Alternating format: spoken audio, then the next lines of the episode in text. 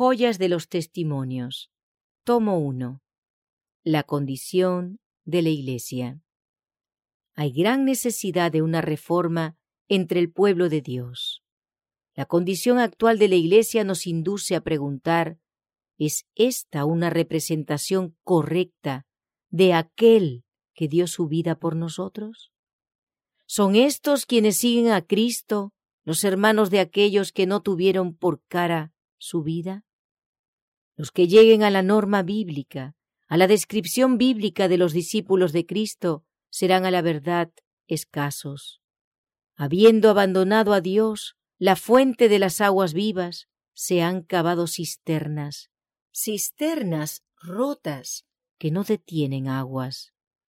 Dijo el ángel, la falta de amor y fe son los grandes pecados de los cuales son ahora culpables los hijos de Dios. La falta de fe conduce a la negligencia y al amor del yo y del mundo. Los que se separan de Dios y caen en tentación se entregan a vicios groseros, porque el corazón carnal conduce a gran perversidad. Y este estado de cosas se encuentra entre muchos de los que profesan ser hijos de Dios. Mientras aseveran servir a Dios, están en todos sus intentos y propósitos corrompiendo sus caminos delante de Él. Muchos se entregan al apetito y la pasión, a pesar de que la clara luz de la verdad señala el peligro y eleva su voz amonestadora. Cuidaos, refrenaos, negaos. La paga del pecado es muerte. Aunque el ejemplo de los que naufragaron en la fe se destaca como un fanal para advertir a otros que no sigan el mismo curso, muchos se precipitan, sin embargo, alocadamente.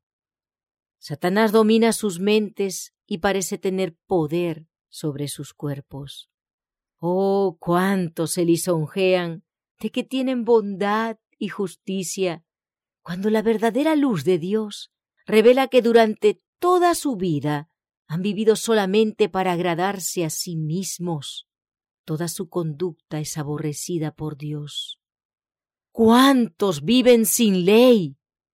En sus densas tinieblas se consideran con complacencia, pero sea la ley de Dios revelada a sus conciencias, como lo fue a la de Pablo, y verán que están vendidos al pecado y deben morir al ánimo carnal. El yo debe morir. Cuán tristes y temibles son los errores que muchos cometen. Edifican sobre la arena, pero se lisonjean de estar asentados sobre la roca eterna. Muchos que profesan piedad están desempeñándose temerariamente e ignoran su peligro, como si no hubiese juicio futuro. Les aguarda una terrible retribución, y sin embargo los dominan los impulsos y las pasiones bajas. Están llenando un sombrío registro de su vida para el juicio. Dirijo mi voz de amonestación a todos los que llevan el nombre de Cristo, para que se aparten de toda iniquidad. Purificad vuestras almas obedeciendo a la verdad. Limpiaos de toda inmundicia de la carne y del espíritu, perfeccionando la santidad en el temor de Dios. Vosotros, a quienes esto se aplica, sabéis lo que quiero decir. Aun a vosotros que habéis corrompido vuestros caminos delante del Señor, participando de la iniquidad que abunda y ennegreciendo vuestras almas con el pecado, Cristo os invita a cambiar de conducta, a asiros de su fortaleza y hallar en él aquella paz, aquel poder y aquella gracia que os harán más que vencedores en su nombre. Las corrupciones de esta era degenerada han manchado muchas almas que profesaban servir a Dios. Pero aún ahora no es demasiado tarde para corregir los males ni para obtener expiación por la sangre de un Salvador crucificado y resucitado. Si os arrepentís y sentís necesidad de perdón. Necesitamos velar y orar ahora como nunca antes, no sea que caigamos bajo el poder de la tentación y dejemos el ejemplo de una vida que resultará en un miserable naufragio. Como pueblo, no debemos ser negligentes ni considerar el pecado con indiferencia. El campamento necesita que se lo purifique. Todos los que llevan el nombre de Cristo necesitan velar, orar y guardar las avenidas del alma, porque Satanás está obrando para corromper y destruir si se le concede la menor ventaja. Hermanos míos, Dios os llama, como seguidores suyos, a andar en la luz. Tenéis que alarmaros. El pecado está entre nosotros y no se reconoce su carácter excesivamente pecaminoso. Los sentidos de muchos están embotados por la complacencia del apetito y por la familiaridad con el pecado. Necesitamos acercarnos más al cielo. Podemos crecer en gracia y en el conocimiento de la verdad el andar en la luz, corriendo en el camino de los mandamientos de Dios, no da la idea de que podemos permanecer quietos sin hacer nada. Debemos avanzar.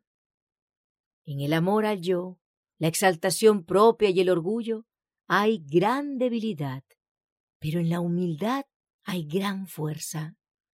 Nuestra verdadera dignidad no se mantiene cuando más pensamos en nosotros mismos, sino cuando Dios está en todos nuestros pensamientos y en nuestro corazón, arde el amor hacia nuestro Redentor y hacia nuestros semejantes.